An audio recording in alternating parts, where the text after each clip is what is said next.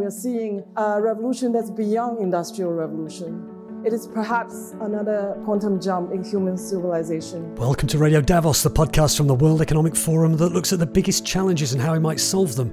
This week, in the last in our series on generative artificial intelligence, we're at the forum's Summer Davos in China, where AI is on everyone's mind. AI, and especially generative AI, has been touted to bring with it the potential for very, very significant economic development potential growth to the tune of some 15.7, 16 trillion dollars around the world. The opportunities are big, and not just for Silicon Valley. We hear from the country that wants to lead Africa's progress in AI. Rwanda sets itself to be a leading technology hub on the African continent. The world is changing fast. Can governments and society catch up? We hear how the World Economic Forum is bringing stakeholders together to ensure they can. AI development is moving so fast, so we must move as fast in order to make any meaningful contribution. The head of AI at the World Economic Forum tells us about the new AI Governance Alliance it's set up to tackle the big issues around AI. Subscribe to Radio Davos wherever you get your podcasts or visit wef.ch slash podcasts. I'm Robin Pomeroy at the World Economic Forum, and with our final episode in this series on generative AI, from the forum's annual meeting in China. Is there hype? Most definitely there is hype. That does not mean that this technology is not groundbreaking and won't change both our economies and our societies. This is Radio Davos. Welcome to the final episode in our special series on generative artificial intelligence, coming to you this week from the World Economic Forum's annual meeting of the new champions in China. AMNC is an annual gathering in China but hasn't happened for the past three years due to the pandemic. It's back now, and you can follow it on our website, weforum.org, and across social media using the hashtag AMNC23. AI is far from the only big issue being discussed by stakeholders from government, business, academia, and civil society there in Tianjin, where the global economy, geopolitics, and the energy transition are also top of mind. But at a meeting whose theme is entrepreneurship, there are several sessions dedicated to AI that you can watch on Catch Up. And in the second half of this episode, we'll hear some sound bites from AMNC about the opportunities and risks posed by this rapidly growing technology. But first, before she left for Tianjin, I spoke to Cathy Li, head of AI at the World Economic Forum. She helped organize the Responsible AI Leadership Summit in San Francisco, where I recorded the interviews for this series a few weeks ago. I wanted to know from Kathy what the forum is doing now to bring stakeholders together to find ways of making generative AI a force for good for all. I started by asking Cathy what that summit in San Francisco had aimed to achieve. The objective of the summit was to come up with a set of recommendations able to guide uh, technical experts and policymakers on the responsible development and governance of uh, generative AI systems. It was fantastic because we had more than 100 thought leaders and practitioners in AI gathered over the course of three days to de- deliberate on aspects related to the design, de- uh, development, release and uh, societal impact of uh, generative AI. What emerged from those discussions was a set of uh, 30 action oriented recommendations for responsible development, open innovation, and social progress. It's important to remember, Robin, that um, as we stand on the cusp of a era of transformation driven by novel AI systems. It has never been more vital for uh, stakeholders to come together and align on key questions and issues linked to the diffusion and governance of uh, generative, generative AI systems. These recommendations should be seen as a step forward, building greater consensus and alignment around how to mitigate risks while shaping a more innovative, equitable, and prosperous uh, future. Those recommendations are available online, right? Already. So people can find Indeed. out. So that was a, you know an immediate outcome of that summit. But now the World Economic Forum is building on the momentum because last week you announced the launch of this AI Governance Alliance. Can you tell us more about that? Yes, the AI Governance Alliance, uh, which we launched last week, is a groundbreaking initiative that aims to champion uh, responsible global design and release of transparent and inclusive AI systems. This initiative, to your point, was built upon uh, existing uh, frameworks and incorporates the preliminary uh, recommendations from the AI Summit that's uh, just been published. The AI Governance Alliance is built on uh, the forum's more than 50 years of expertise in um, establishing multi stakeholder partnerships. It brings together private sector knowledge, public sector governance mechanisms, and civil society uh, objectives to address the challenges brought by uh, generative AI with the support of the World Economic Forum Center for the Fourth Industrial Revolution, the alliance actively engages uh, with uh, various regions while contributing to shaping a global approach to address the transformative nature of generative AI systems. Okay, so in a nutshell, what do you hope the alliance will achieve? What areas will it address?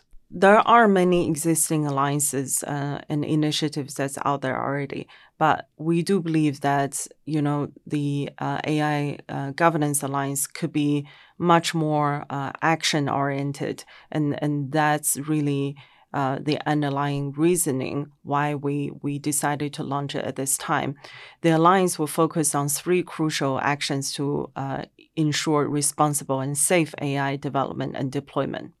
Firstly, there's an emphasis on prioritizing safe systems and technologies by investing in uh, robust and secure AI systems to mitigate risks and ensure user safety. Secondly, the Alliance uh, aims to ensure sustainable applications and transformation by aligning generative AI with long term societal goals, um, addressing biases, and promoting transparency. Lastly, the Alliance recognizes the importance of resilient governance and regulation.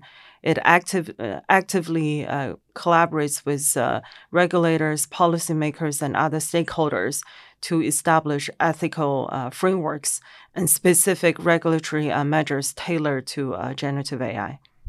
And are all stakeholders now agreed that there need to be clear guardrails on AI?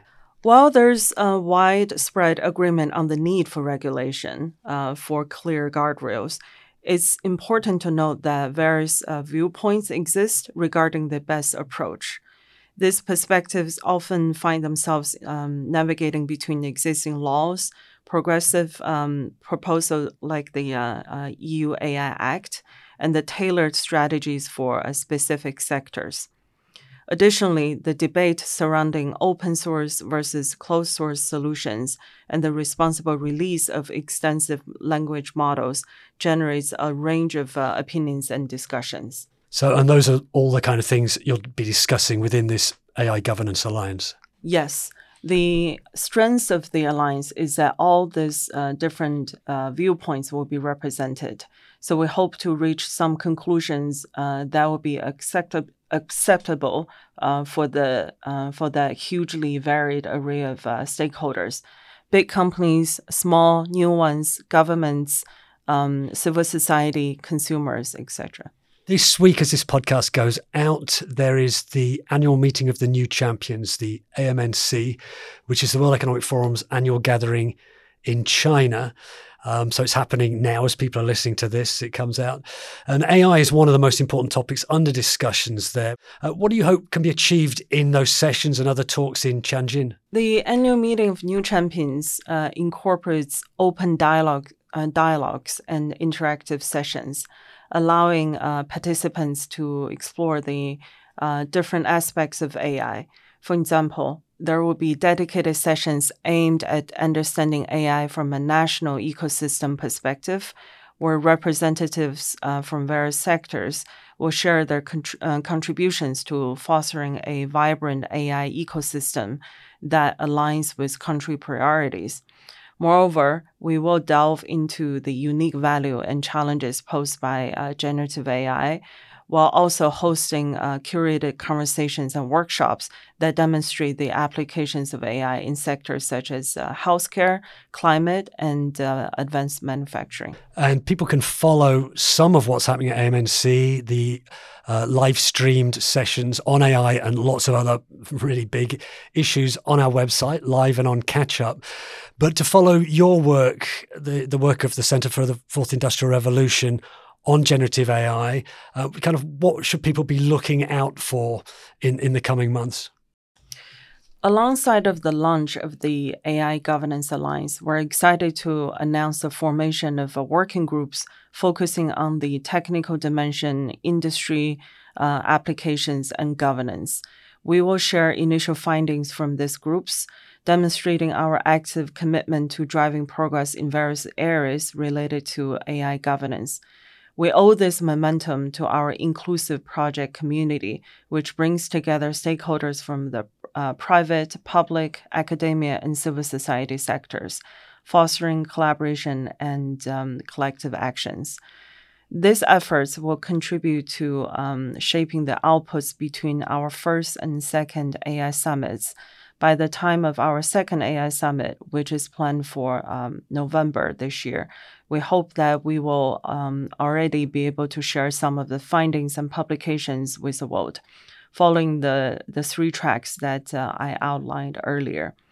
AI development is moving so fast, so we must uh, move as fast in order to make any uh, meaningful contribution. So there's a second AI Summit planned in November, a follow up to the one I was at and you were at in San Francisco a few weeks ago. People should be looking out for that. Great. Thanks, Cathy. Thanks for joining us on Radio Davos. Thanks, Robin, for having me. Cathy Li. If you're interested in learning more about the AI Governance Alliance, you can find detailed information on the forum's dedicated website. Search WEF AI Governance Alliance. So to China. You can watch several sessions on AI at the AMNC meeting on our website, but here's a flavour of the discussions. Pascale Fung is Chair Professor at the Department of Electronic and Computer Engineering at the Hong Kong University of Science and Technology. She co chaired the San Francisco AI Summit, and you can hear my interview with her in episode one of this series. Here she is at AMNC on a session called Generative AI Friend or Foe. So a few years ago, we talked about the fourth industrial revolution, and that was when AI was taking off. But today, I believe, along with some of my peers, that uh, we are seeing a revolution that's beyond industrial revolution. It is perhaps another, you know, quantum jump in human civilization. Another session at the meeting in Tianjin was called Keeping Up AI Readiness Amid an AI Revolution.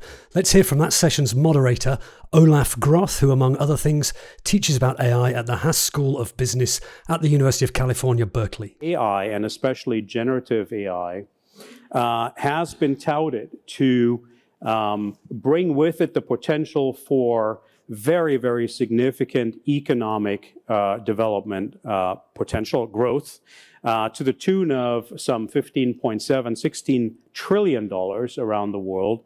Uh, over the next decade or so. Is there hype? Most definitely there is hype. That does not mean that this technology is not groundbreaking and won't change both our economies and our societies.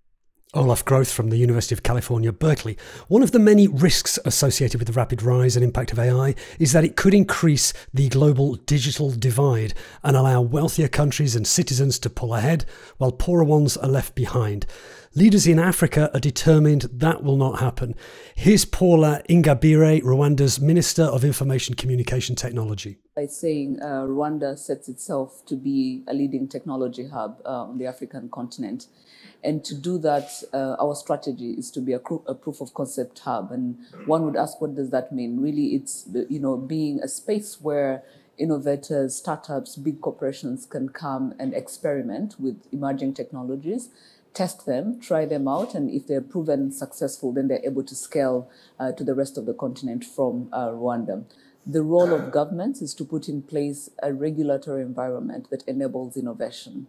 Um, uh, just about a month ago, we did uh, put in place our national AI policy, uh, which we, you know, put together with the support of the Center for Fourth Industrial Revolution in Rwanda, and obviously with the World Economic Forum. The other panelists will talk about, you know, AI in healthcare. Uh, I think that's one particular area that we're looking at to see uh, what healthcare solutions we can, you know, AI-enabled healthcare solutions that can be deployed. We've already done, um, you know, an economic analysis assessment to see what are those industries and segments where we feel like AI has the most potential to disrupt but also create impact. And so, healthcare, agriculture, public service are the three uh, top ones that we've already identified with very specific use cases that we will be implementing over the next two years to really uh, look at what the potential of you know implementing these AI solutions will look like.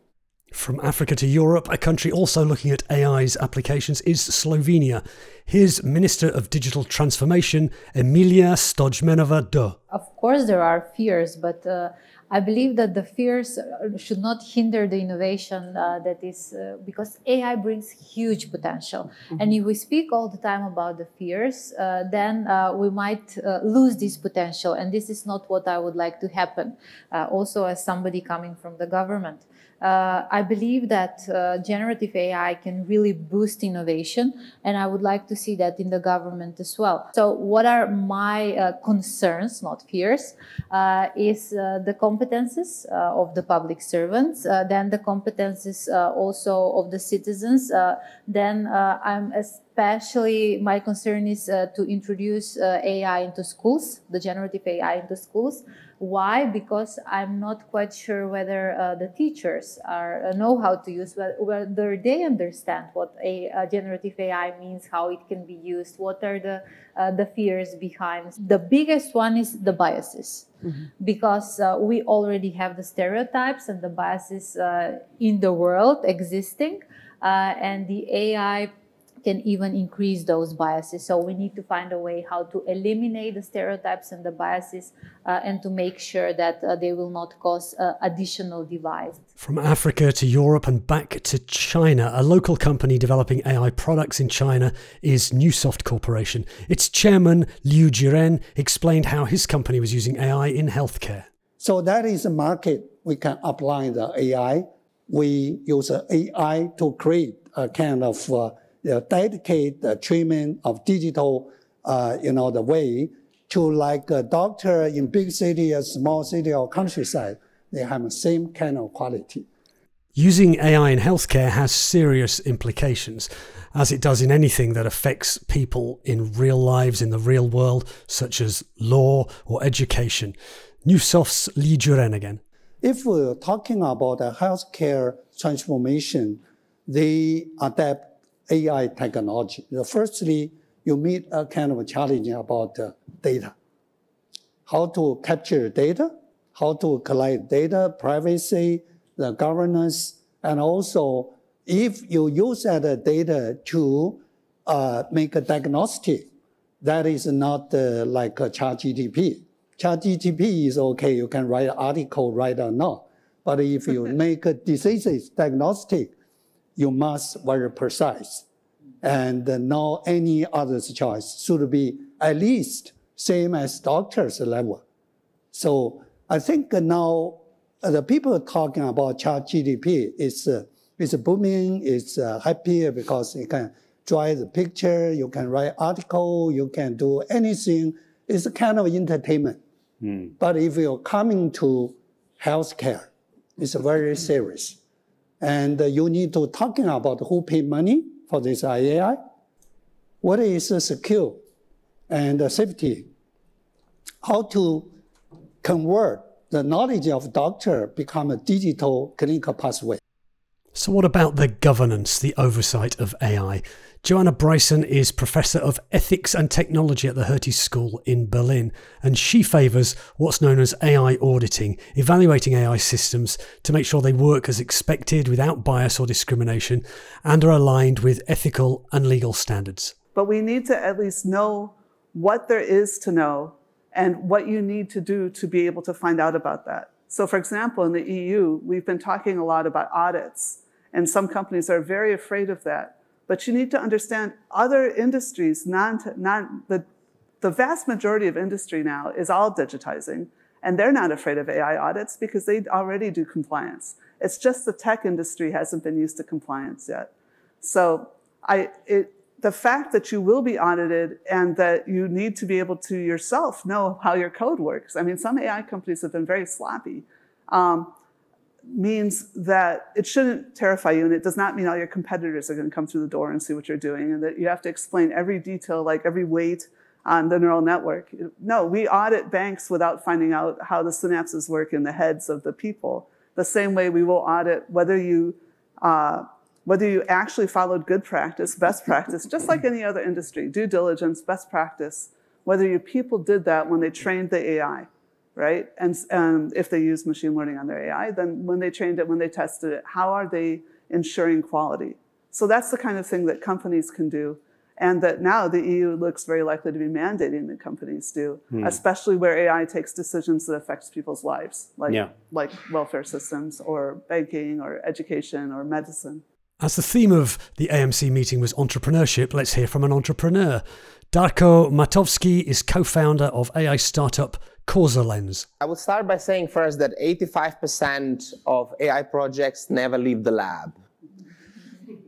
Um, and there is a fundamental reason uh, for that. Um, the fundamental reason is that people don't actually trust the algorithms. The way it works is there is a, usually you know, a bunch of data scientists, they throw a lot of data in a black box, and something comes out. And um, as you mentioned, you know, it can be very entertaining if it's uh, you know, in the context of generative AI. And, and you know, generative AI has lots of uses, um, and it's great. But when it comes to decision making, people really need to understand what the algorithm is doing. The AI must explain why I made this decision.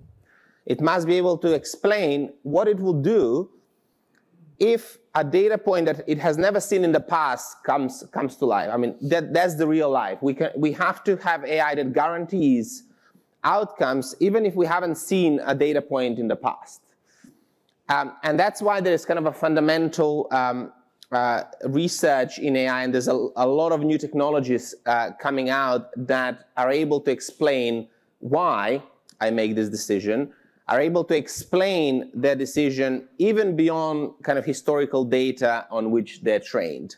So until we, we solve this problem of trust, we will have 85% of the project, whether it's in healthcare, whether it's in government, whether it's in, um, in any industry, they'll just remain uh, in the lab.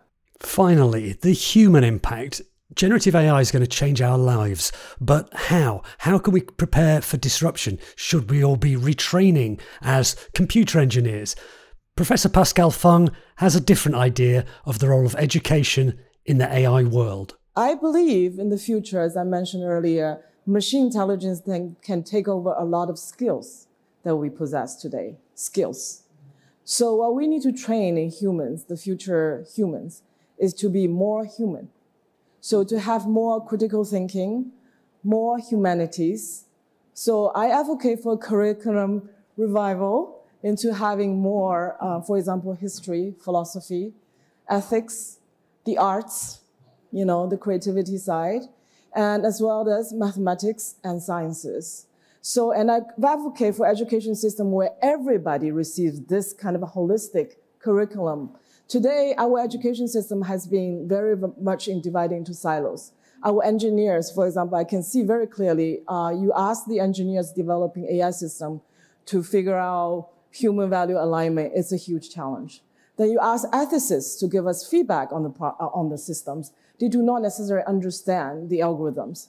So in the future, we cannot uh, have this kind of uh, silo anymore. So we need to go back to the basics and teach our uh, younger generation to be really uh, Renaissance men and women, and then uh, go back to the basics. So more humanities, more sciences, more mathematics, and uh, maybe less of the uh, skills that we are trying to teach them today, because those skills will be uh, replaced by machines. One final, final word on the real world impact of AI from Professor Joanna Bryson. A lot of people used to ask me, how can we make people trust AI? And that is the wrong question to ask. We need to be talking about the people who are building AI and the people who are regulating AI. So I love the question you actually asked, which is how do we make people feel secure about this? Um, I think it's by making people secure. And we need to be thinking very much about the fact, you know, are we worrying about wages? How are we helping the people who are displaced? When people uh, uh, have an unexpected life event, are they likely to be able to con continue paying their rent or their mortgage, right? So, so governments have an important role in helping us all deal with change because we're entering change whether or not with technology or without. Ethics professor Joanna Bryson speaking at the session called Keeping Up AI Readiness Amid an AI Revolution at the AMNC meeting underway in China. You can follow many of those sessions live or on catch up on our website weforum.org. This is the end of our series on generative AI, but in a way, it's just the end of the beginning, as this is a subject we will no doubt be returning to sooner rather than later on Radio Davos, the podcast that looks at the world's biggest challenges and how we can meet them. To ensure you don't miss an episode, please subscribe to or follow Radio Davos wherever you get your podcasts, and please leave us a rating or a review and join the conversation on the World Economic Forum Podcast Club on Facebook. This episode of Radio Davos was presented by me, Robin Pomeroy. Studio production was by Gareth Nolan. Radio Davos will be back next week, but for now, thanks to you for listening and goodbye.